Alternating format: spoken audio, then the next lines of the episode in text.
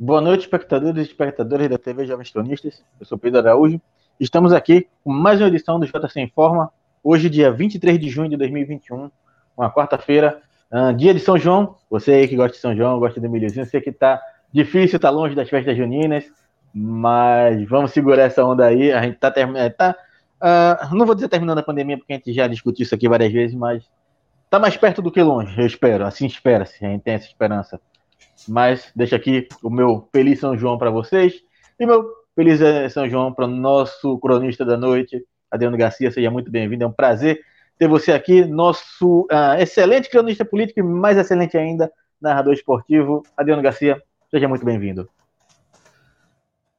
Uh, muito obrigado, Pedro. Uh, mais uma noite aqui no JC Informa, junto com a galera da TV Jovens Cronistas. Eu vi que ontem você nos felicitou lá no nosso outro canal, os canais Jovens Cronistas, né, no canal JC Esportes. Nós atingimos a marca dos mil. Estamos felizes com isso, né? Feliz com isso. É, a gente tem que ter sorte em algumas coisas. não é sorte, é trabalho, né? Então a gente está feliz também de ter atingido os mil lá. Vamos atingir o mais rápido possível aí os 5 mil aqui. E estamos juntos aí falando do Brasil, como sempre, no JC Informa, Pedro. É isso aí, sorte não. Foi muito trabalho seu e da equipe esportiva que vem levando o JC Esporte com muito, uh, muita competência, com muita dignidade. E deixo novamente aqui meus parabéns, porque eu sei que é uma conquista muito grande, principalmente para você que leva o JC Esportes uh, nas costas, que carrega esse projeto. É sofrido. Meus parabéns. É sofrido, eu imagino. Eu imagino que é muito sofrido. E fica aqui meus parabéns, porque é um projeto muito bom, um projeto muito digno, um projeto que vale todo o apoio. Uh, vou sempre aqui deixar todos os meus parabéns e rasgar todos os elogios possíveis a esse projeto, porque ele merece. E antes de fazer os lembretes diários aqui do programa, lembre você de ir lá conhecer o JC Esportes. Ele está uh, ele, na guia de outros canais aqui embaixo. Aqui embaixo, mas no, no canal de você vai encontrar o link para o JC Esportes. Ou você pode procurar direto também por JC Esportes no YouTube, vai encontrar. Vai lá, se inscreve. Mesmo que você não goste de futebol, não gosta de esporte, mas vai lá dar essa força. E se você gosta de esporte, gosta de futebol, gosta de acompanhar campeonatos que a grande mídia tradicional não mostraria também, vai lá no JC Esporte. O Adriano Garcia aqui, a equipe esportiva, vai ser um trabalho muito competente, muito bom e vale a pena acompanhar. E claro, aqui para essa live, não esqueça aí, se você já está nos acompanhando, deixa seu like, uh, compartilha esse vídeo. O like é muito importante, porque através do like uh, o YouTube entende que esse conteúdo é de qualidade e merece ser compartilhado, merece ser recomendado para outras pessoas. E o compartilhamento ajuda a gente a expandir aqui, aumentar a nossa, a nossa comunidade, os nossos espectadores, e é sempre muito importante. Lembrando também que se você puder, se for possível, ajuda financeira, você vai encontrar os canais de ajuda financeira aqui embaixo, no, no na descrição do vídeo, seja através do Chave Pix, do Apoia-se, da Vaquinha, ou também nos ajudando através do Superchat e do Super Sticker, tá aí, valor mínimo de 99 centavos. Você também pode se tornar membro do canal, que é muito importante torne-se membro aqui da TV Jovens Cronistas, ajude o projeto, se assim for possível financeiramente para você. Se não for também, você pode nos ajudar gratuitamente compartilhando essa live nas suas redes sociais e deixando seu like aí. Dito isso, Adriana, a gente passa agora para as manchetes da noite, porque o ministro Ricardo Salles, que tanto derrubou a árvore, agora caiu. E fica a grande questão aí no ar. Caiu por quê? O título desse vídeo é muito bom, é muito explícito. Ricardo Salles caiu, tá fora. Por quê? Vamos começar com as manchetes.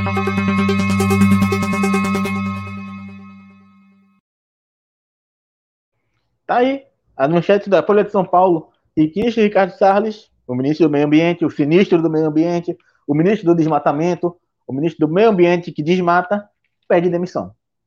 Ricardo Salles é alvo de inquérito da STF por operação da Polícia Federal que mira suposto favorecimento a empresários do setor de madeireiras. Garcia não é a primeira polêmica, não é a primeira investigação, não é a primeira denúncia contra o Ricardo Salles. Já existem denúncias contra o Ricardo Salles desde 2019.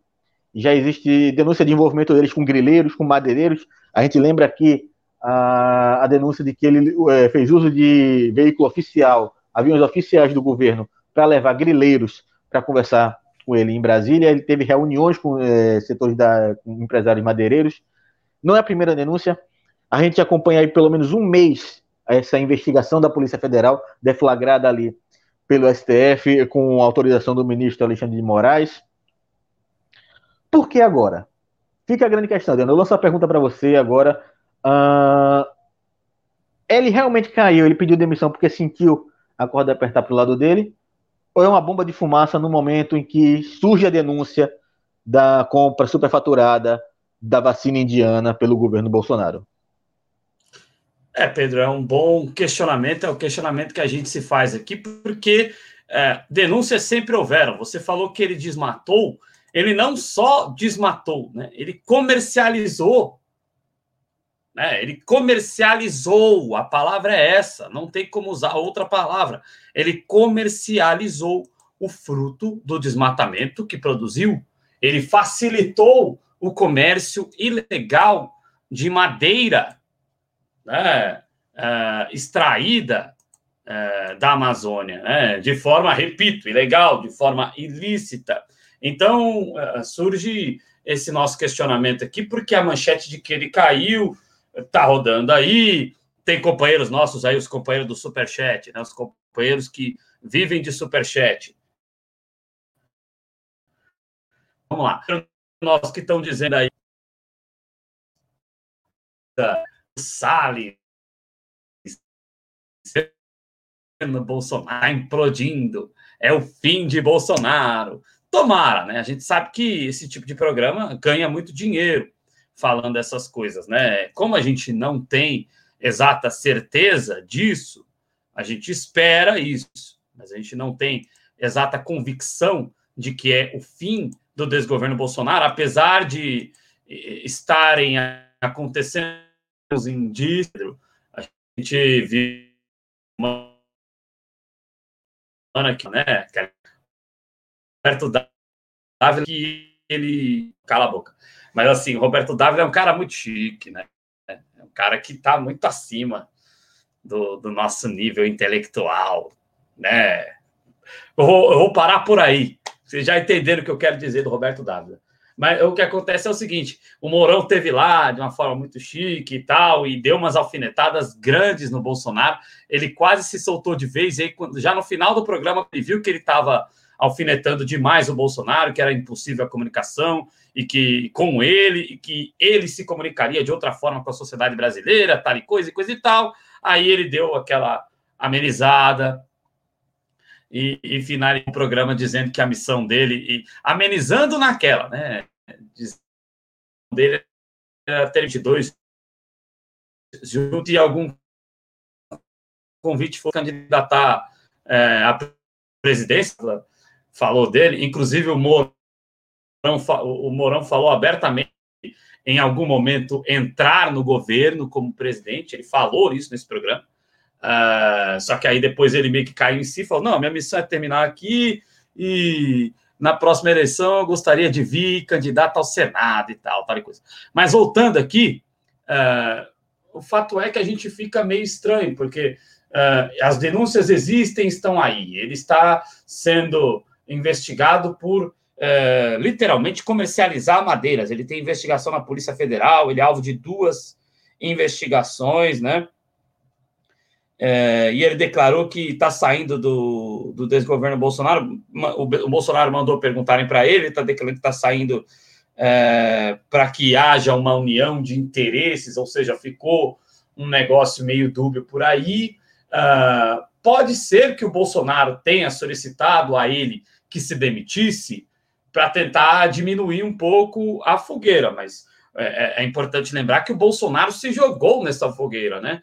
O Bolsonaro comprou vacina superfaturada e isso é, é um caso isolado e mais forte, né? Estão comparando com o Fiat Elba. Imagine um Fiat Elba que é em relação a vidas, né? E, e, é, aliás, uma negociata das bravas que é, ela vai contra até o que o Bolsonaro vinha colocando, né? Porque o Bolsonaro é, é, disse que um dos motivos para ele não ter adquirido as vacinas da Pfizer, né? É, o Cláudio Porto e, todos nós aqui na, na, na, TV Jovens Cronistas sempre deixamos muito claro que para nós não existe só a vacina da Pfizer, como para muita gente parece que só existe a vacina da Pfizer, não. Houveram outras tantas e quantas vacinas que não foram adquiridas em tempo, né? Então a Pfizer é uma delas. É claro que a questão dos e-mails é uma questão muito importante, mas existiram muitas vacinas que o desgoverno Bolsonaro poderia ter adquirido e não adquiriu. Então, é, é, a questão que nós vemos neste momento, é, ela é um pouco dúbia, né? Qual é o significado da saída do Salles agora? Né? Muita gente já está começando a acreditar que o Bolsonaro pode ser descartado, não porque o povo está indo às ruas exigindo, mas ser descartado porque, com o Bolsonaro presidente, fica cada vez mais difícil algumas coisas passarem, inclusive as contrarreformas que interessam aos setores econômicos. Né?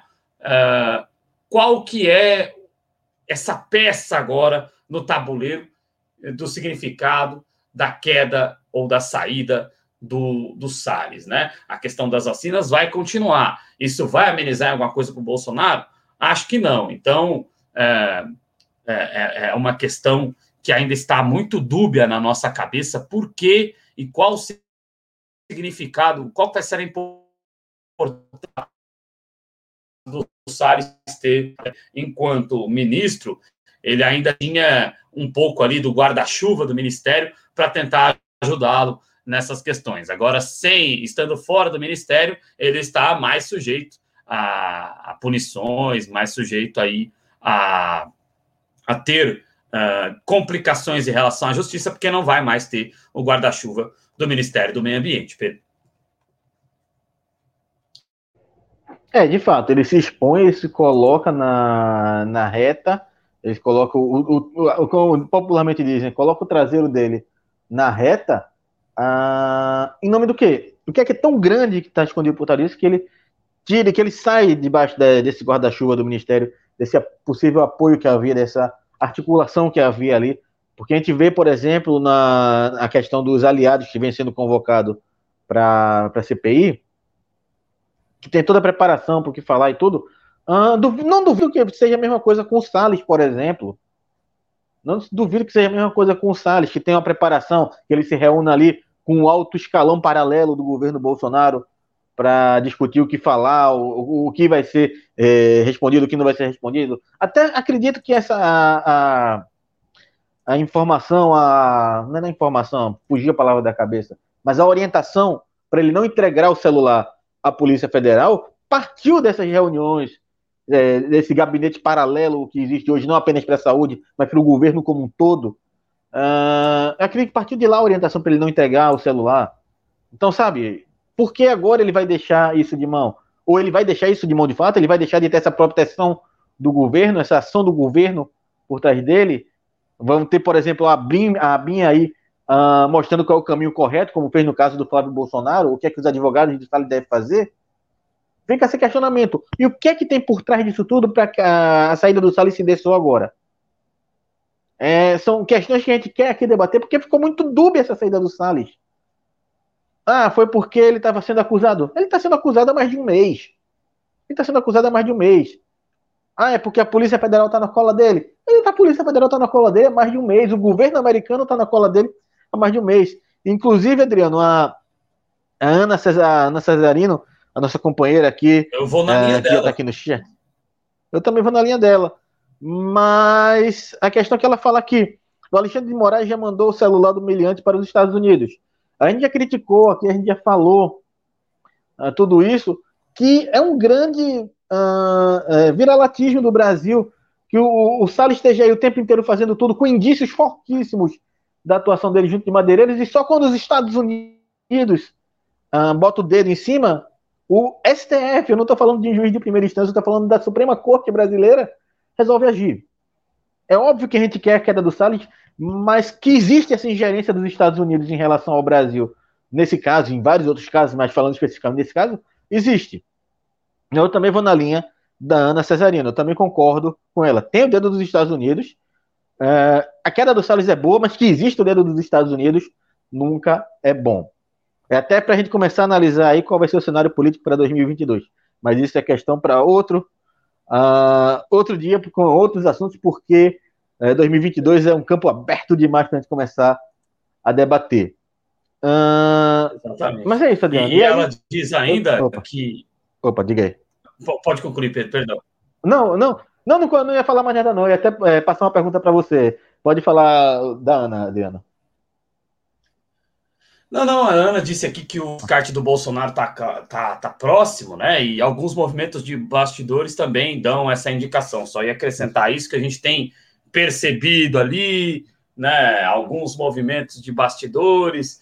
É, é, essa entrevista por Roberto Dávila do Mourão foi uma entrevista que já tinha seguido a linha de entrevistas para mídia que ele tinha dado.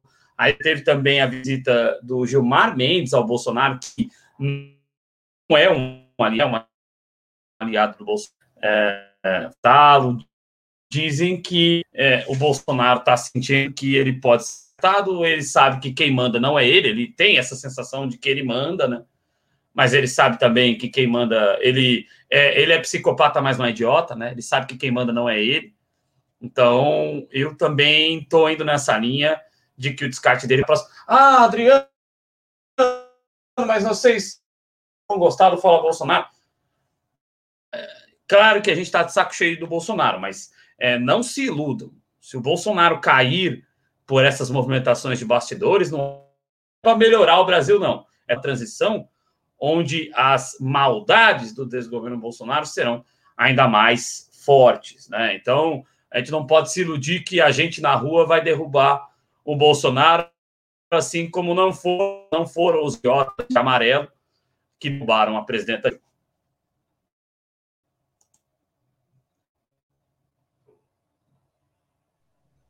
Não, exatamente, exatamente. Essa ideia de que a população na rua vai derrubar. Opa, ligou agora? Tá, ah, agora, agora foi, agora foi, tá. Vai lá, desculpe. Uh, não, relaxa, relaxa, que de vez em quando eu fico sim, com medo sim, de ser esquecido aqui, porque eu já me esqueço. É, de fato, essa ideia de que o povo nas ruas derruba o governo é, é um pouco inocente. Ah, vamos pra rua derrubar Bolsonaro. Não derruba. Foi o povo nas ruas que derrubou a Dilma. Não derrubou. Se o Deep State, se os grandes aliados quisessem que a Dilma ficasse, ela ia ficar independente de ter um milhão, dois milhões de pessoas na rua. Não foi por perda de apoio popular que a Dilma caiu. Não vai ser por perda de apoio popular que o Bolsonaro vai cair. E aí eu digo mais, Adriano, não acredito que o Bolsonaro esteja para ser descartado, eu acredito que ele já foi descartado.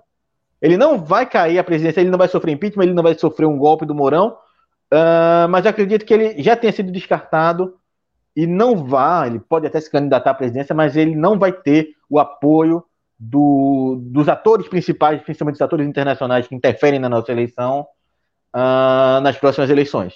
Ele já foi descartado por, pelo mesmo Deep State que descartou o Donald Trump. Eu acredito que, é, é que ele já tenha sido descartado. O Bolsonaro já é uma carta fora do balário. E Adriano, fica uh, questionamento para você aí. O Salles, qual é o destino dele? Ele vai fugir como o Weintraub ou vai subir no palanque como o Pazuello? Olha, eu acho que ele vai se abrigar nos States, como fizeram uh, o Weintraub, os Weintraub, aliás, né? E o, o Sérgio Malandro. Eu acredito que o destino deles será os Estados Unidos. E, e repare que eles estão ali próximos de Washington, né? Eles estão próximos da sede do Deep State. Então, eu acredito que eles vão se abrigar, sim, vão se esconder no, nos States, né? É, até pelos ótimos serviços prestados ao Deep State ao, e ao capital econômico internacional, né? Claro que eles prestaram péssimos serviços ao Brasil, mas os serviços que, ele, que eles prestaram ao imperialismo estadunidense e ao capital internacional como um todo foram ótimos serviços, por isso eles vão é, é, eles vão fazer isso, eles vão ter esse guarda-chuva aí do Deep State estadunidense se abrigando lá nos Estados Unidos. É, de fato, uh, é, os Estados Unidos recolhendo de volta ao ninho a, as aves que ele mandou ao Brasil para destruir o, o, estado de as aves de rapina, exatamente que eles mandaram o Brasil para destruir o estado de bem-estar social e dilapidar o patrimônio público brasileiro. E eles conseguiram fazer tudo isso de forma brilhante. Foi horrível para a gente, mas não dá para negar que o trabalho foi muito bem feito. Para eles, para o mal. Destruíram o Brasil. Hoje o Brasil não tem um parque industrial, graças a Sérgio Moro e a Lava Jato. Uh, o Brasil está aí vendendo o seu patrimônio a preço de banana, graças a, a pessoas como Weintraub, como Ricardo Salles uh, e como o Bolsonaro que está aí hoje. E no final, Adriano, o que mais me frustra é saber que nenhum deles vai ser de fato punido pela justiça. A gente está acompanhando aí a dilapidação do nosso patrimônio, a venda da Eletrobras, o fechamento de empresas de tecnologia estatais aqui no Brasil, uh, tudo que o governo Bolsonaro vem fazendo. E o que mais dá raiva nisso tudo, inclusive nesse caso do Ricardo Salles, a gente está acompanhando agora, nesse momento, essa seca que o Brasil está vivendo, esse possível uh, retorno do apagão que o Brasil está vivendo, não tem apenas a ver com a falta de investimento no setor elétrico, da venda do setor elétrico, não. Tem muito a ver com a ingerência sobre o meio ambiente, a destruição do meio ambiente. Queimar metade do Pantanal ia acabar causando isso. Ia acabar causando uma mudança climática severa. A gente lembra que o Pantanal é onde se formam grandes massas de ar frio, grandes massas de umidade. Queimá-lo ia acabar gerando esse tipo de situação. E aí, Adriano, a gente vai acabar pagando a conta, a gente vai ter que fazer racionamento. Já foi dito que o Brasil vai ter que entrar no racionamento, como se a culpa fosse nossa da população. Um, um, com a palavra, acho que foi o Arthur Lira que usou o termo racionamento educativo, como se nós brasileiros fôssemos o culpado da situação do setor elétrico, do setor energético hoje. Então, Adriano, uh, o Salles conseguiu de fato passar a boiada, fez o trabalho dele, não sei se ele chegou a concluir uh, antes de ser usado como uma bomba de fumaça aí pelo governo Bolsonaro. Mas a questão é que deixa um pouco de frustração a gente entender, não ter a perspectiva de que o Salles ser, vai vir a ser punido pelos crimes que cometeu. É, eu também tenho essa perspectiva, né? Impunidade, esses caras estão, repito, né, sob esse guarda-chuva aí uh, estadunidense, né? Os caras vêm aqui, fazem o que querem e não são punidos, né? Impunidade.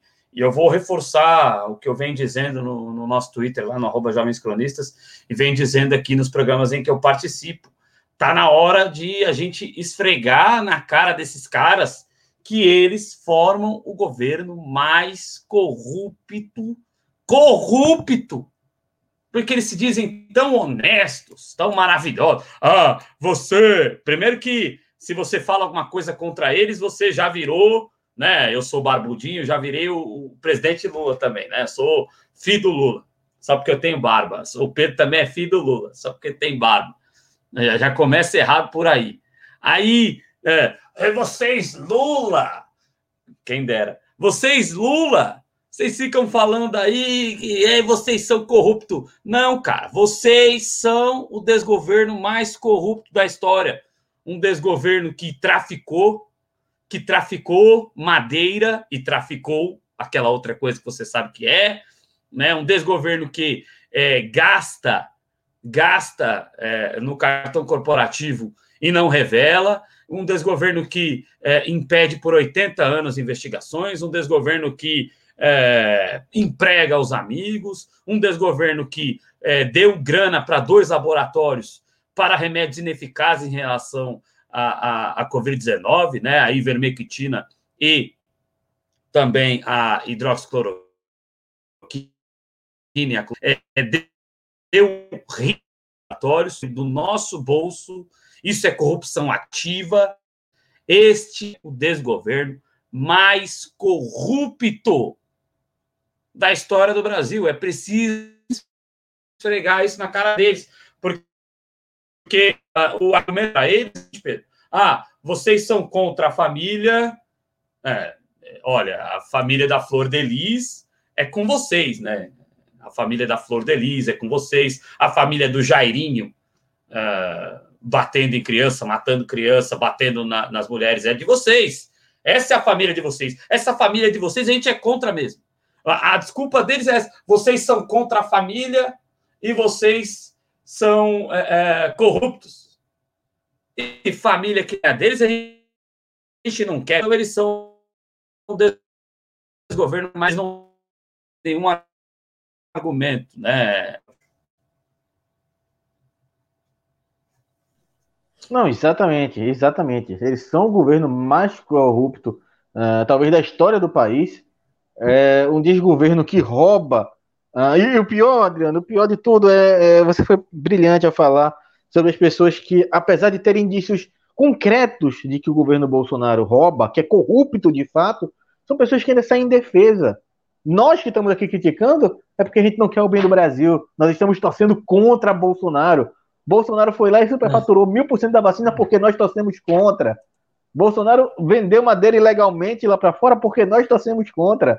Bolsonaro está sendo corrupto. Bolsonaro deu o nosso dinheiro contra. porque nós torcemos contra, né? Deu nosso dinheiro para a EMS, deu nosso dinheiro para a fábrica da Ivermectina, que eu não lembro, não. Agora porque nós torcemos contra. Fomos nós que pegamos, ó, Bolsonaro, dá esse dinheiro. Nós pegamos a mão do Bolsonaro. Ó, Vem cá, você vai dar o dinheiro para a MS, você vai dar o dinheiro para os caras. Fomos nós que obrigamos, porque nós torcemos contra Exato. esse putrefato aí desse Bolsonaro. Exatamente, é esse o argumento deles. Não existe argumento para defender o governo, então eles jogam para a gente. A culpa é nossa porque nós estamos torcendo contra o governo patriótico de Jair Messias Bolsonaro. Então, Adriano, fica essa questão no ar. E a gente já pode colocar, inclusive, na tela aí a outra manchete relacionada ao nosso, nosso destaque, porque já foi nomeado aí quem vai a, assumir o local do Salles.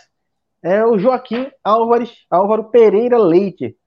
Uh, ele estava à frente da Secretaria da Amazônia e Serviços Ambientais e antes de integrar o governo, foi conselheiro da Sociedade Rural Brasileira que é uma das organizações, que representa o setor agropecuário do Brasil, uh, de, ele foi, e ele ocupou esse cargo de 1996 a 2019. Veja, não foi um cargo ocupado ali durante um ano, não foi um cargo ocupado durante dois anos, é um cargo que ele ocupa há mais de 20 anos. Um cargo que ele ocupou há mais de 20 anos. Uh, ele tem ali uh, a S, essa SRB, que é a Sociedade Rural Brasileira, apoia a frente parlamentar da agropecuária. Ou seja, é. no final das contas, tem muita gente uh, comemorando a queda do Salles, mas é como a gente sempre diz aqui do governo Bolsonaro: não adianta a gente torcer pela queda de um ministro, sempre vai assumir um pior no lugar dele. E o fato de ter entrado outro ruralista no Ministério do Meio Ambiente deixa isso muito claro, né, Adriano? Exatamente, exatamente. É, você tem aquela história, né? Nada vai mudar, né? Em deixa em Bolsonaro elogiou em, em, em conversa, aquelas besteiras que ele faz lá para passar na TV Brasil, né? Aqueles discursos, aquelas inaugurações que ele faz de coisas que já foram construídas pelos governos anteriores. É, o, o Bolsonaro diz que, olha, nós devemos esse como se fosse um status bom, ele disse que nós devemos tudo que eles construíram, segundo ele, à atuação conjunta do Ricardo e da Tereza Cristina, que tem nome vilã de novela, ministra uh, ministra do, da Agricultura, né? Então, é, a dobradinha continua e agora com uma rurali, um, com um ruralista, melhor dizendo, perdão, de origem, né? é, o Joaquim, é, quatro nomes, né? Maravilha. Ele é o Joaquim Álvaro Pereira. Ele tem três primeiros, é o sobrenome dele. Então, é, a, a dobradinha com o ruralista, com um cara que é do que é o Salles. Você sabe, né, Pedro, que é cria do Tucanato aqui de São Paulo. Ele é cria do PSDB, ele é cria. Ah, o PSDB é um partido maravilhoso. Ah, PSDB, PSDB é pela vacina, PSDB é oposição. Eu me irritei muito, Pedro, no lance da Eletrobras, porque, sabe, é, ficam dizendo, a grande mídia fica dizendo que o PSDB é oposição e todas as matérias que são interessantes para o Paulo Guedes, ou seja, para o desgoverno Bolsonaro, é, todas as matérias que são interessantes para o desgoverno Bolsonaro, o PSDB vai lá e volta junto. Essa porcaria desse Salles foi cria aqui do PSDB de São Paulo, né? Agora, uh, os ataques na área rural tendem a se intensificar, agora mais por debaixo dos panos. Nessa história de desgoverno de paralelo, Pedro, de gabinetes paralelos do desgoverno Bolsonaro, eu não duvido nada que é, algum dos laranjas ou o próprio Salles, à distância agora, continue intermediando nos bastidores a destruição e a comercialização ilegal é, da, da, das nossas árvores, da nossa madeira, acabando com o nosso meio ambiente. Porque agora tem o, o Salles saindo, ele passa a ser o laranja ideal, ou passa a ser o chefe dos laranjas fazendo as coisas por baixo do pano, e as negociatas continuam, né? Então vai lá é, fazer os trâmites legais da, dos ataques ao meio ambiente no Brasil, o Joaquim Álvaro Pereira Leite, que chega com o nome limpo, ruralista, ele é uma figura ideal, Pedro, para manter essa dobradinha de destruição, né? É, é, ao lado da a, a ministra de novela, Asa Cristina. É, o meio-campo perfeito ali do governo Bolsonaro.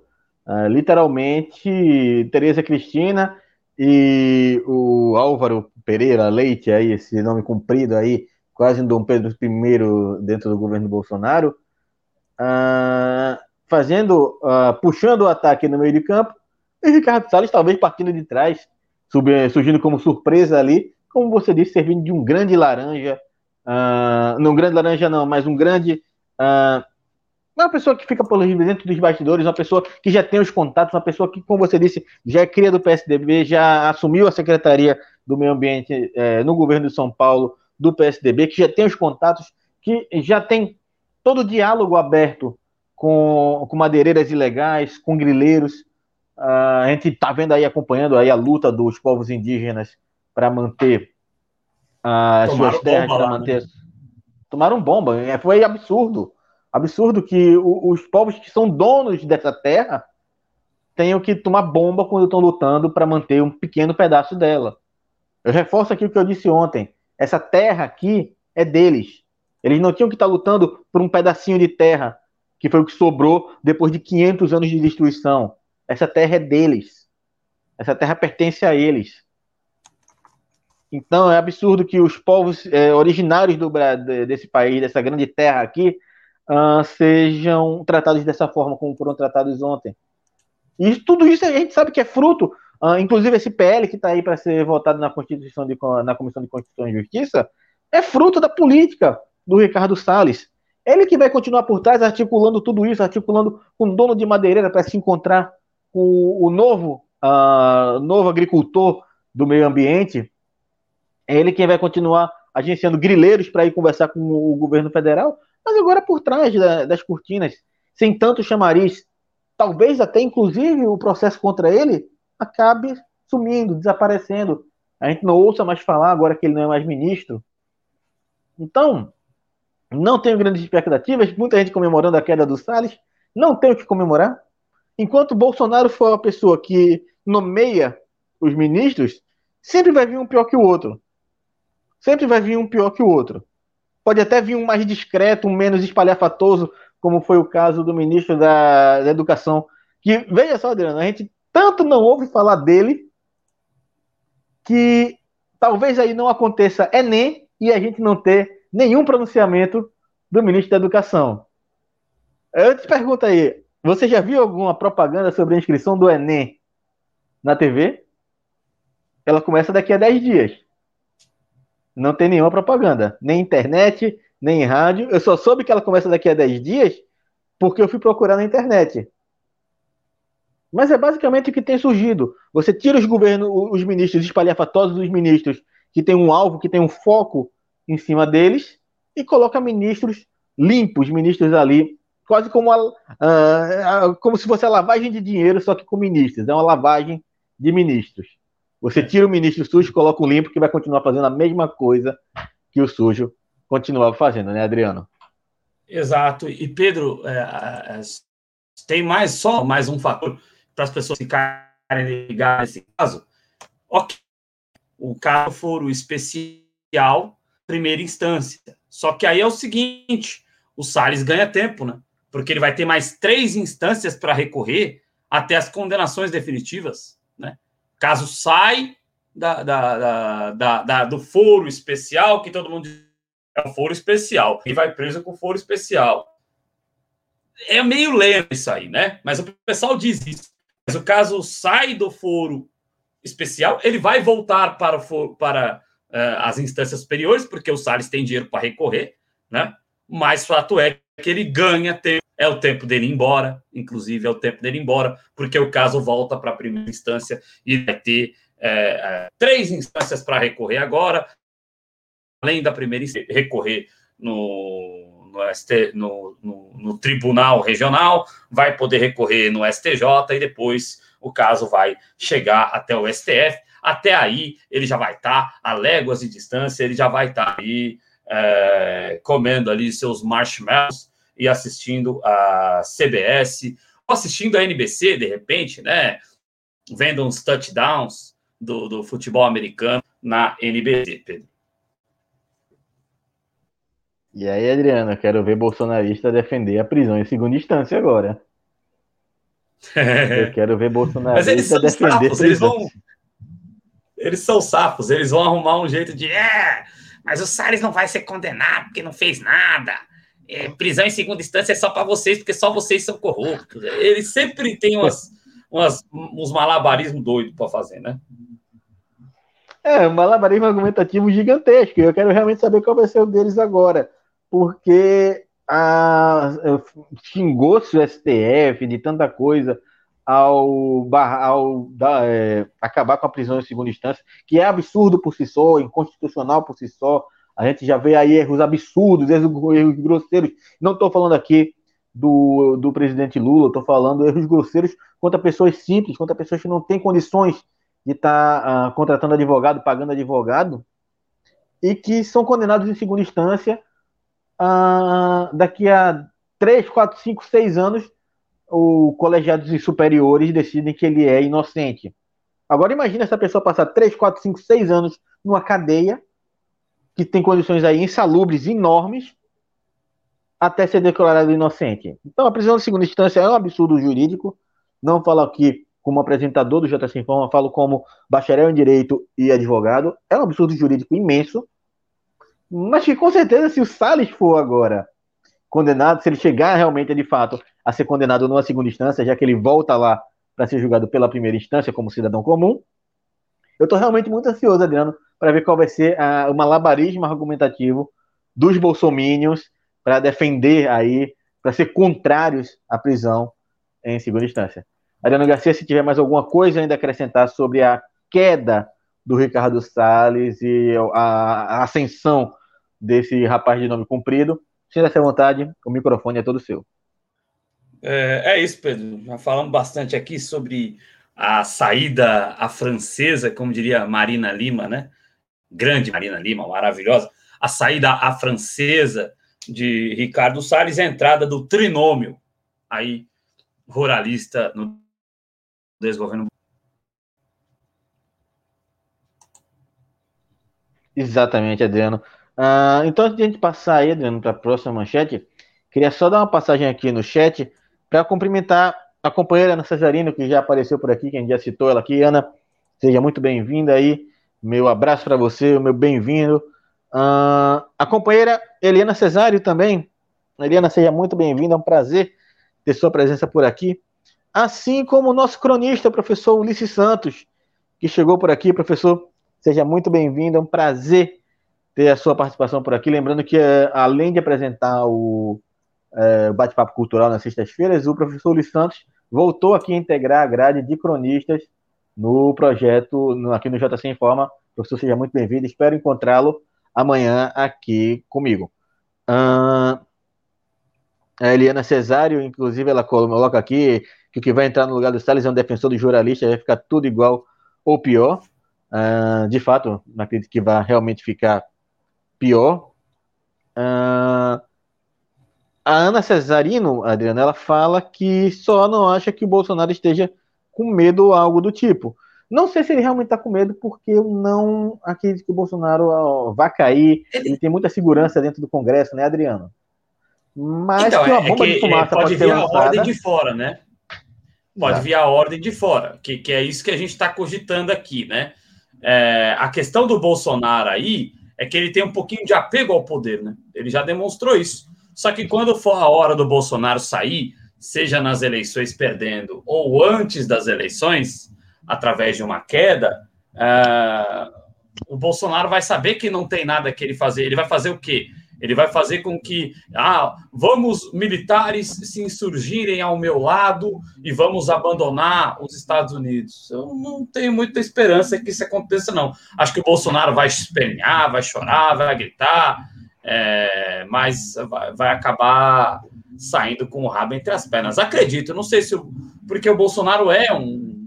É claro, ele é uma figura odiosa, mas ele sabe que a gente não tem que considerar ele como oh, o Bolsonaro é o grande nome que está destruindo o Brasil. Tem gente que colocou ele lá, né?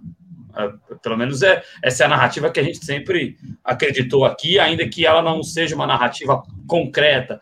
Não dá para não é exatamente palpável, é muita coisa de bastidor, é muita coisa que a gente sente e que a gente fica sentindo os movimentos, vendo os movimentos que acontecem por trás ali dos bastidores, mas, sabe, o Bolsonaro não chegou lá sozinho e, e não é ele que manda, ele recebe ordens de outrem, né? Ele recebe ordem do Deep State, ele recebe ó, ordem do capital econômico, ele recebe ordem do Paulo Guedes, que é quem manda mesmo, né? E já se mostrou tão ou mais odioso que o Bolsonaro.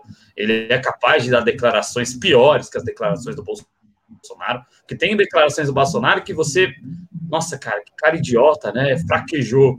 Nossa, que cara idiota, como, como se ter uma menina fosse o momento em que você fraquejou na sua vida. Você não consegue dar prazer a, a nenhuma mulher, cara. Enfim fraquejada não foi a coitada da menina, não, que deve ser agredida, coitada. Eu tenho uma pena dessa menina. Né, mas eh, por aí vai. Então, acho que é, o Bolsonaro deve saber que quando falarem para ele se retire, eu não sei o que, que o Bolsonaro pode tentar fazer para se manter, não. Eu também não, Adriano. Eu sinceramente não sei o que o Bolsonaro pode tentar fazer para se manter. Não acredito que ele vai fazer nada ou que ele vai ter apoio até mesmo dentro do Brasil, para fazer alguma coisa. Uh, acredito que o movimento das peças internacionais já aponta para a saída do Bolsonaro. Ele não tem apoio nem do Deep State americano, nem do próprio governo dos Estados Unidos. Uh, ele está isolado mundialmente hoje. Não acredito que ele vá cair antes do tempo, mas que ele vai acabar uh, eventualmente saindo após as eleições de 2022. E o que eu mais queria realmente, de fato, é que ele fosse punido pelos crimes que ele cometeu mas é uma esperança que eu vejo cada vez mais minguar. Uh, cumprimentar também aqui, Adriano, o companheiro Márcio Caraço, do canal Márcio Caraço agora. Márcio, meu abraço. E ele diz que agora em setembro estaria aqui, estar aqui, aqui em Pernambuco. Eu espero até lá já estar vacinado, pelo menos com a primeira dose, companheiro Márcio Caraço. Aí, quem sabe aí a gente marca alguma coisa. Mas até lá tem que ter rolar a vacina, coisa que por enquanto não chegou para mim. Uh, o companheiro Leandro Ferrari também, aqui parceiro do canal, Leandro, que tem o programa Além do Eurocêntrico. Uh, você que não conhece, que não acompanha os programas do companheiro Leandro Ferrari, terminando essa live aqui, vai lá na playlist, procura pelos programas do companheiro Leandro Ferrari. São programas muito bons, muito interessantes, vale muito a pena acompanhar. E cumprimentar também o companheiro Moacir Surdo. Moacir, um abraço para você, seja muito bem-vindo, assim como para o companheiro Rony Hergert. Rony, Seja muito bem-vindo aqui ao canal, seja muito bem-vindo a mais essa live. E é isso aí, Adriana. A gente segue agora para a próxima manchete, porque o deputado uh, que falou hoje, o. Meu Deus, como é o nome dele? Hoje. Ah, sim. O deputado Luiz Miranda uh, foi intimado, intimado ali, foi uh, intimidado pelo Onyx Lorenzoni que Bolsonaro determina a Polícia Federal que investigue declarações de Luiz Miranda. E veja só, Adriano, ao invés de investigar uh, a compra superfaturada de vacinas, Bolsonaro manda investigar quem denunciou. O secretário manda denunciar quem uh, manda investigar quem denunciou. O ministro-chefe da Secretaria-Geral da Presidência afirma que o governo abrirá processo disciplinar contra o irmão do deputado. que é, é funcionário do Ministério da Saúde. Veja que ponto chegou a, o combate, entre aspas, à corrupção no Brasil. Que corrupção no Brasil agora não é mais combatida uh, se combatendo de fato a corrupção, investigando, prendendo corruptos. Não. A corrupção é combatida colocando para debaixo do tapete. É muito fácil acabar com a corrupção assim. A gente acaba a corrupção acabando com as investigações, é o que o Bolsonaro tem feito. E agora, Adriano, a, o combate à corrupção serve para isso, para intimidar quem está denunciando a corrupção. Ficou muito claro aí as atitudes do, do Onyx Lorenzoni, uh, inclusive o, né, os senadores é, Randolfo Rodrigues e Renan Calheiros dizem que podem pedir aí a prisão do Onyx Lorenzoni se ele continuar intimidando testemunhas. Novamente, acho que dificilmente vai acontecer, mas que coloca um certo fogo aí, é, como dizem a linguagem popular, um fogo no parquinho, pelo menos coloca. Duvido que vai dar em alguma coisa, Adriano. Eu realmente duvido que vai dar em alguma coisa. Mas que deixa muito claro aí que eles não são a, o alecrim dourado uh, do, desse campo de corrupção. Obviamente que eles não, nunca foram. É, nunca foram. E agora, mais claro, é, eu fico aqui pensando, nossa, quando você momento em que eu acho que não vai existir um momento em que os apoiadores do Bolsonaro vão acordar, né? Porque se eles não acordaram até hoje, diante de tudo que fez de errado até aqui, de desrespeito à vida, de atos que são sim atos de corrupção, agora há pouco no programa, diante de tudo isso que aconteceu. Se esse pessoal não reagiu até hoje, eu temo que não reaja mais, né? Então, uh, esse é um ato muito claro de intimidação, de ameaça, como eu disse, como está aí no GC, uh, eh, a quem denunciou um, um esquema. Volta eles têm a sensação de que eles mandam, de que eles vão ser impunes, de que eles podem fazer o que quiser, de que o Estado brasileiro é propriedade deles, né?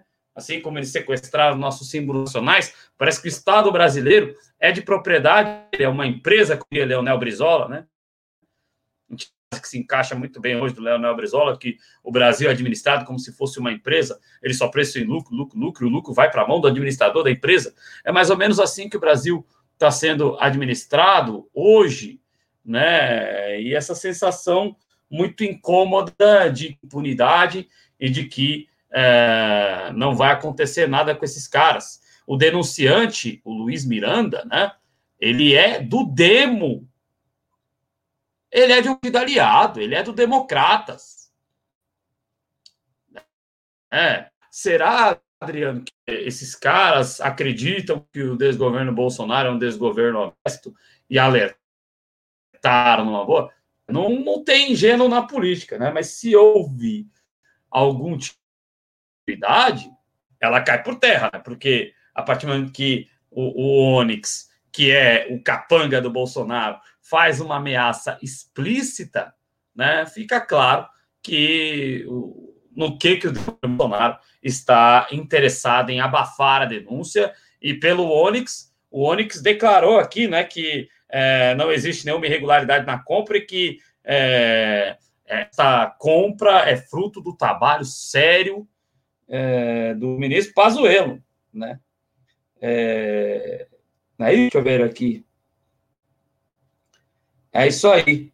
É, tá ainda pelo Pazuello que fez essa ação. Então, sabe, é, eles querem deixar passar isso mesmo, porque certamente a comissão que está inserida aí nesse valor perfaturado, ela vai ser alta e no bolso do The Big Bang Theory, o Rajesh que ultrapalhe, não. Não é para o bolso dele que vai isso, não.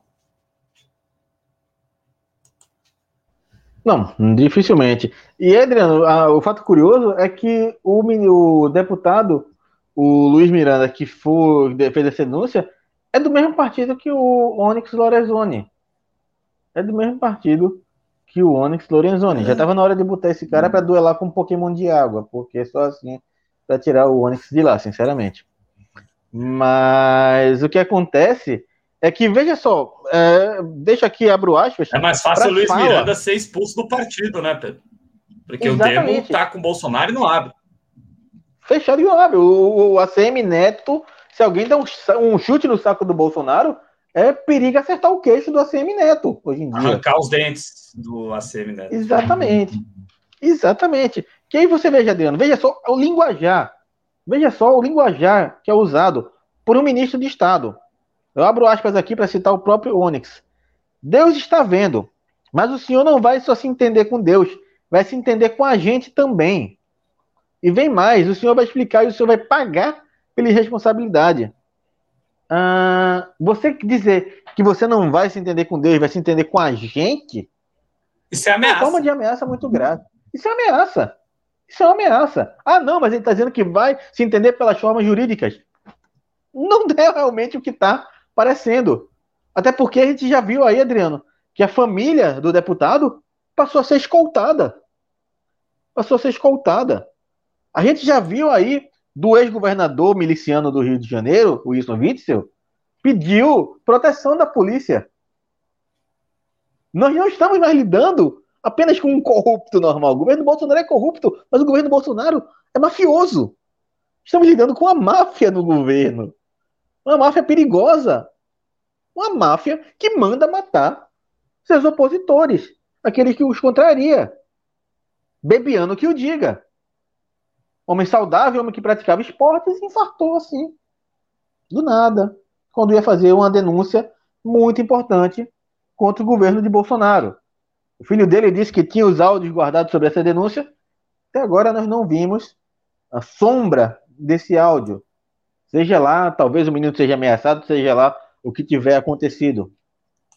Mas o fato é que nós estamos lidando com uma gangue. Existe uma gangue, uma máfia dentro do governo brasileiro atualmente. E que está ameaçando, ameaçando, e não estou falando só ameaçando de, uh, de processo, ameaçando de expulsão de partido, ameaçando de exclusão política, não, está ameaçando a vida das pessoas. Está ameaçando a vida das pessoas. E a gente vê pelo linguajar usado por um ministro de Estado ao se referir a uma testemunha. Ao se referir a uma testemunha. Se eles não têm nada a dever, Adriano, eles não tinham que ter criado esse carnaval todo. Sinceramente, o que eu vejo é uma tentativa de intimidação, ficou muito claro, restou muito claro isso. Infelizmente, a CPI é bunda mole demais para fazer algo de fato. Não acredito na prisão do Onyx, não acredito na prisão de ninguém nossa justiça, o nosso legislativo, não vai tomar nenhuma providência em relação a isso, e o que nós vamos ver é provavelmente essa denúncia toda acabar minguando por falta de provas, porque as pessoas vão acabar tendo medo de denunciar mais sobre esse esquema, Adriano. Eu concordo em absoluto, Pedro. Concordo em absoluto. E é um momento dramático nesse sentido da história do Brasil, porque é a pistolagem. Ah, ah não estou falando mal do Estado, não, viu, gente? Por favor, mas ah, a gente sabe que Goiás, por exemplo, tem é, saiu um pistoleiro do PSDB, entrou um pistoleiro do Demo, né? É, a gente vê isso acontecer em alguns estados, mas a gente vê isso acontecer na cadeira central do Brasil.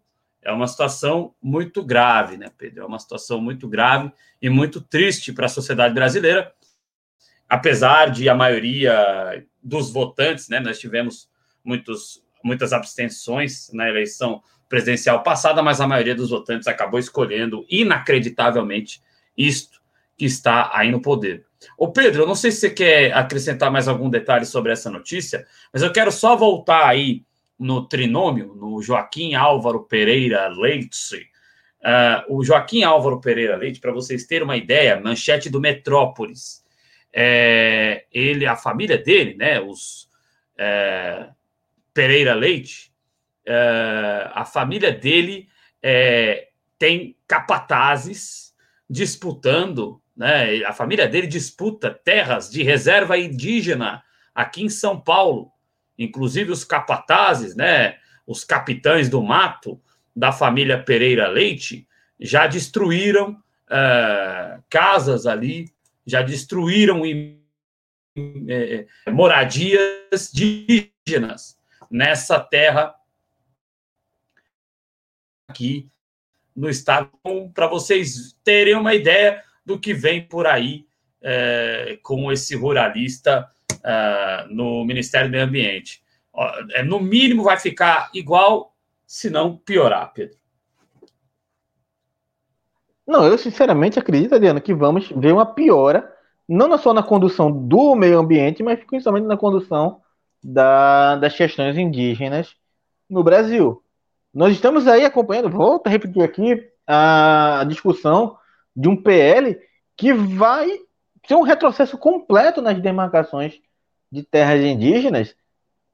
E tendo na cadeira ali do Ministério do Meio Ambiente um ruralista que, como Adriano trouxe aqui, uh, tem uma família, a família dele disputa, uh, ataca terras indígenas, como está, por exemplo, acontecendo recentemente em Minas Gerais, ataques a comunidades indígenas. Eu esqueci realmente qual é o nome da, da tribo que está sendo atacada, é, Pataxó, mas realmente me fugiu agora da cabeça.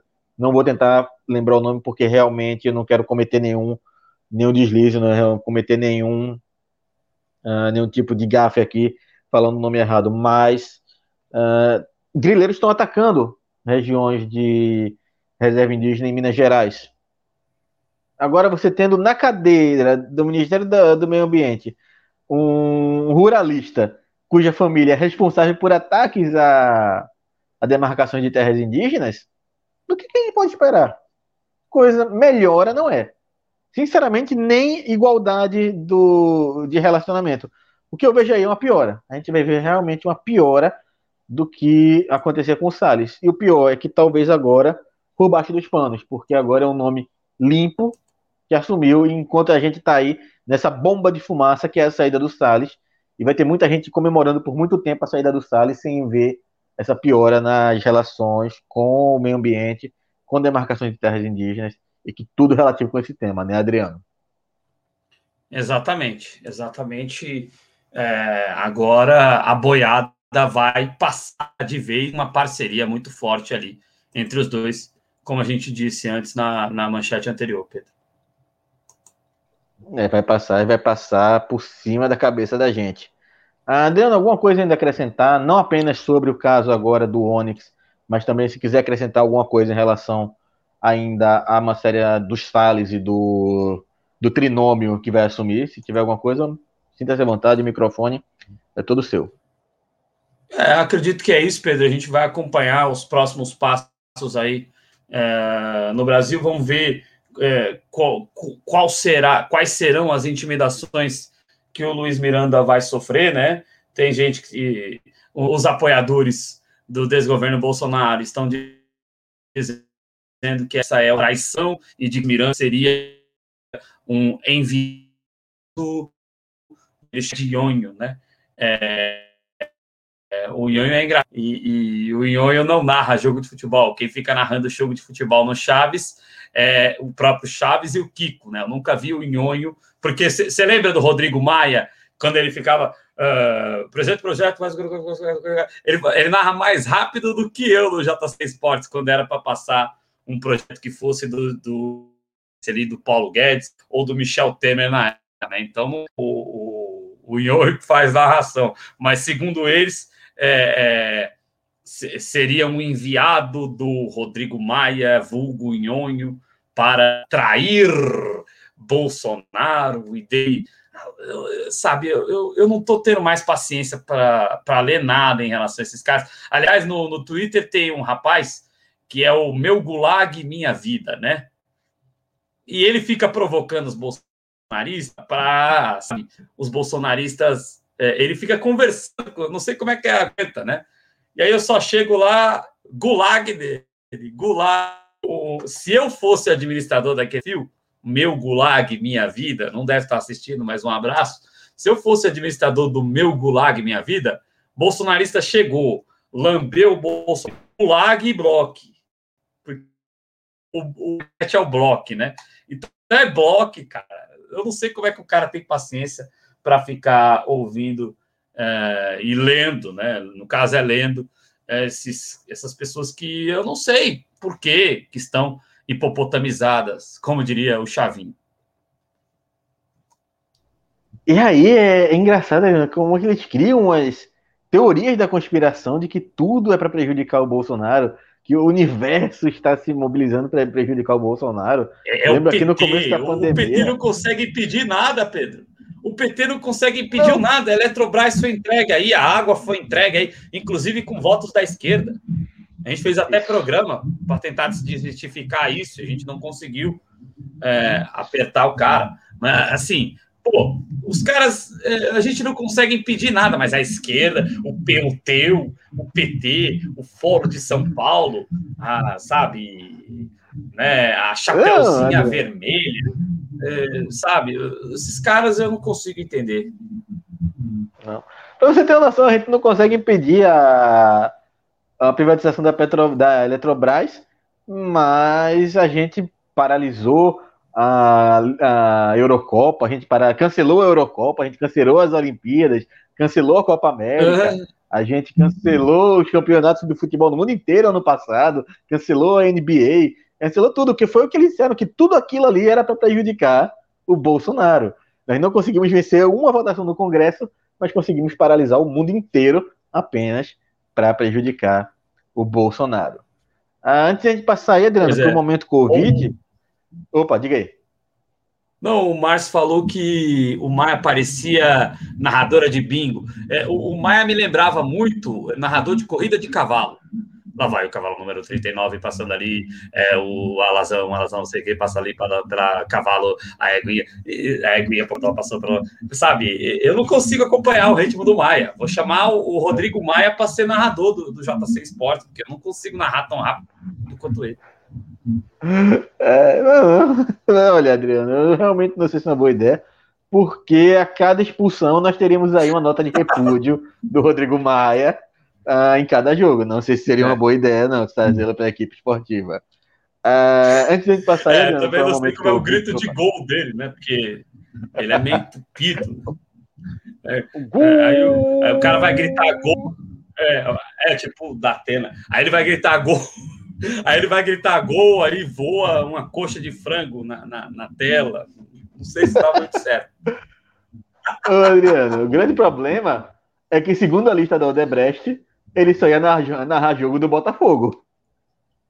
Tem isso também. Fazer o é, sessão, sessão Botafogo no JC Esporte. Ah.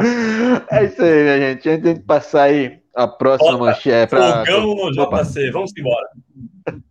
fogão no JC não, não, com tô, tô fogão. brincando, vamos embora. Não, vamos embora aí. É. Uh, para a gente passar para uh, o momento Covid, queria só cumprimentar aqui o companheiro. Matheus Fernandes, que chegou por aqui também. Uh, Matheus, meu abraço para você, é muito bom ter você por aqui com a gente. Uh, e lembrar aí você que está nos assistindo, não deixou seu like, deixa seu like aí, ajuda a gente aí, compartilha esse vídeo nas suas redes sociais, ajuda a gente a chegar aí aos 5 mil inscritos. Se não for inscrito, se inscreve.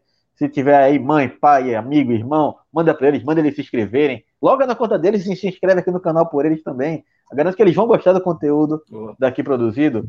Ah, e claro, tá aí no Twitter, tá no Facebook, tá nos acompanhando por outras redes sociais.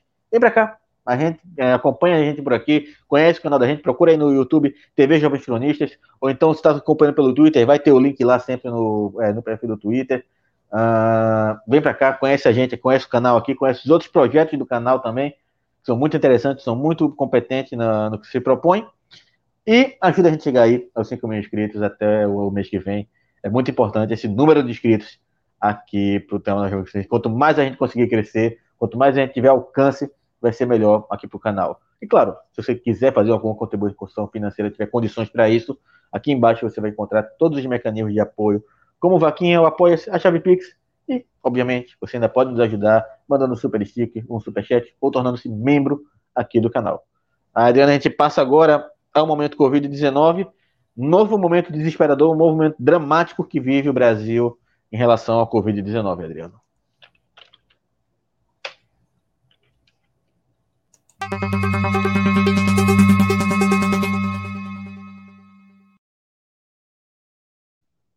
Porque, mais uma vez, nós estamos acompanhando aí um movimento de alta número de casos e número de mortes pela Covid-19 no nosso país. Uh, era uma tendência que já vinha surgindo aí. O que mais me preocupa nisso tudo, Adriano, é que se nós tivermos ali um período com um número de, de mortes mais baixo, ali abaixo de mil, durante bons meses da, da pandemia no ano passado, agora nós não tivemos esse desafogo. O que nós vemos é. Saímos de 4 mil mortes para mil mortes, chegamos ali a 900 mortes e voltamos a 2 mil mortes, mais uma vez, em um intervalo muito curto de tempo. É um intervalo curtíssimo de tempo. E aí, antes de passar para vocês os números, eu queria fazer uma reflexão, uh, inclusive explicar também por que o JC Informa hoje ele está sendo um pouco mais curto. Eu passei a trabalhar agora em um município aqui perto de onde eu moro e eu preciso pegar ônibus e trem para chegar em casa. Hoje é véspera de São João em Pernambuco. É dia de São João em Pernambuco. É, é é véspera de São João em Pernambuco. No Brasil inteiro, mas aqui vai ser feriado amanhã e depois. Todo, quase, quase todo mundo, quase toda a população de Recife está indo para o interior. Eu demorei muito para chegar em casa, porque eu estava pegando, tava vindo trens lotadíssimos, que eu não queria me enfiar dentro, porque as pessoas não estão usando máscara. Para preservar minha vida, eu preferi esperar um trem mais vazio, sabe, Adriano? Para preservar minha saúde, minha integridade física, eu preferi não. ficar na estação por mais tempo para aguardar um trem mais vazio. Trânsito gigantesco. Não tem uma determinação aí, Pedro, para que as pessoas usem máscara? Não tem uma, uma fiscalização aí? Aí que tá. A, a, o trem aqui é regido pelo governo federal, né, Adriano? Ixi, Maria, é CBTU, né? Companhia é Brasileira de Trens Urbanos, né? Exatamente, não é estadual como aí em São Paulo, é.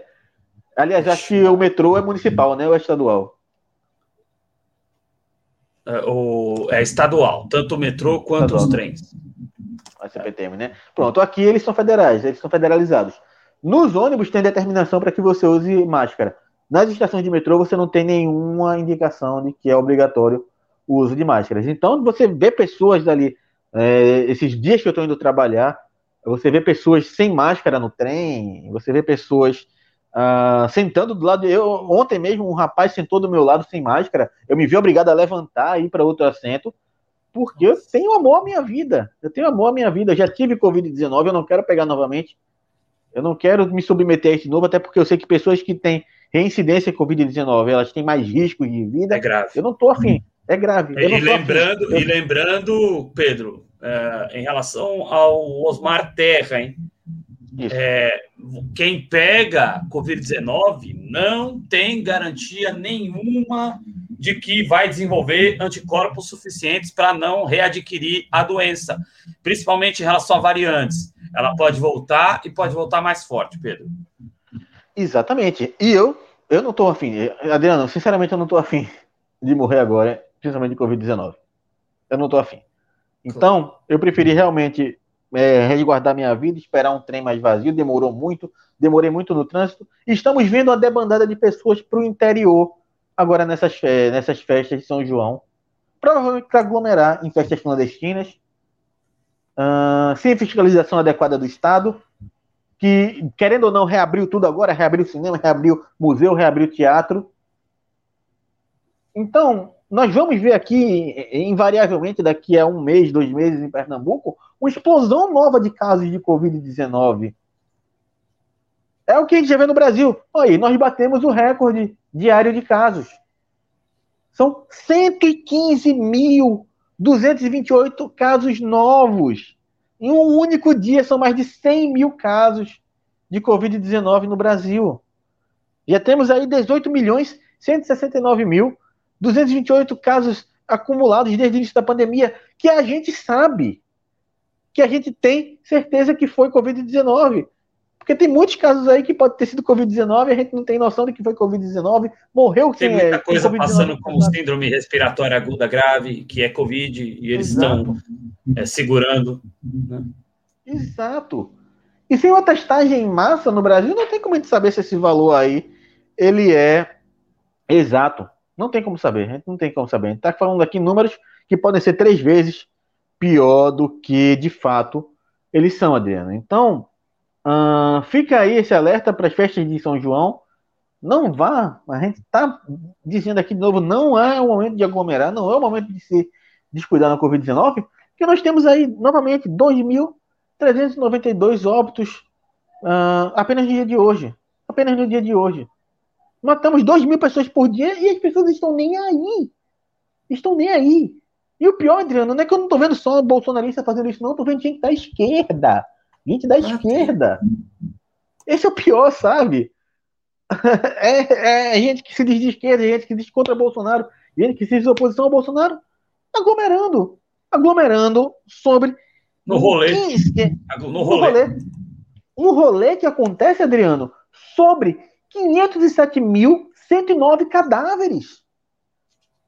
É sobre isso que a gente está dando rolê hoje. As pessoas estão dando rolê hoje. É sobre um cemitério de mais de meio milhão de habitantes. Que você sai hoje para tomar sua cervejinha. Que você sai para o bunda lelê com seus amigos. Por fundo, por furdunço, né? Como eu gosto de dizer. Exatamente, por furdunço, como a Adriano sempre fala aqui. É sobre esse cemitério que a gente está andando. É sobre esse cemitério que a gente está andando. Agora, volta a repetir aqui. Você que está indo aglomerar, não coloca só sua vida em risco. Bota a minha que preciso pegar transporte público todo dia. Bota o Adriano que, que é, quando precisa sair para a rua para procurar emprego. Para o Cláudio que está sempre na rua na oficina mecânica do pai. Para todos os trabalhadores e trabalhadoras da do Brasil. Família, né? Da própria família em casa. É essas pessoas que você bota o risco. Fosse só a sua vida, problema seu. Você faz da sua vida o que você quiser. Agora você tem uma coletividade que você coloca em perigo. É importante sempre dizer isso. É importante sempre dizer isso porque cansa em um determinado momento. A gente está repetindo, repetindo, repetindo, repetindo, repetindo, repetindo a mesma coisa, sem que as pessoas se deem conta da gravidade das suas ações, Adriano. Eu concordo em absoluto com, com o que você colocou, eh, Pedro. É muito triste.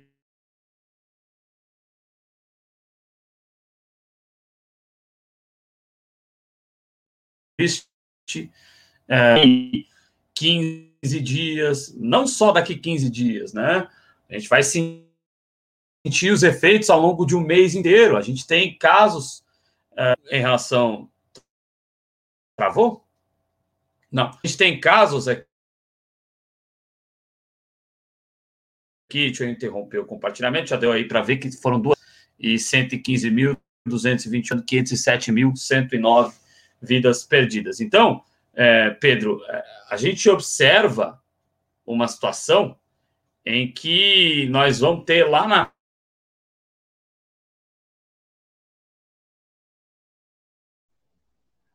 frente, né, é, um número de é, tá dando para me travou aí, tá dando para me ouvir? A, a gente tá observa dando uma travadinha, mas dá para ouvir. Aí, Pedro, uma situação Certo. Se, se, o meu áudio parar, você pode me interromper à vontade, Pedro. É, mas aí, só para concluir, o que a gente está colocando aqui é que a gente está observando uma. Gente, sabe, no momento em que o mundo inteiro está vendo diminuir, não é o Ricardo, não no momento em que o mundo inteiro está vendo diminuir o número de, de casos e o número de mortes, né? A gente hoje é o grande epicentro no planeta da Covid-19. A gente está tendo aí mais de mil mortes por dia e mais de 30 mil casos por dia do que a Índia, que tem quase quatro vezes, tem mais de quatro vezes, quase cinco vezes a nossa população, sabe? Eu acho que, que é, é até mais né? do que isso, né? É bem mais do que isso.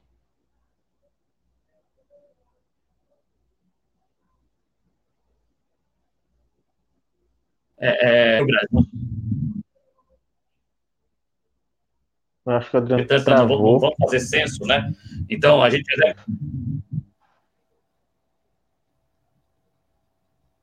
Travou aí?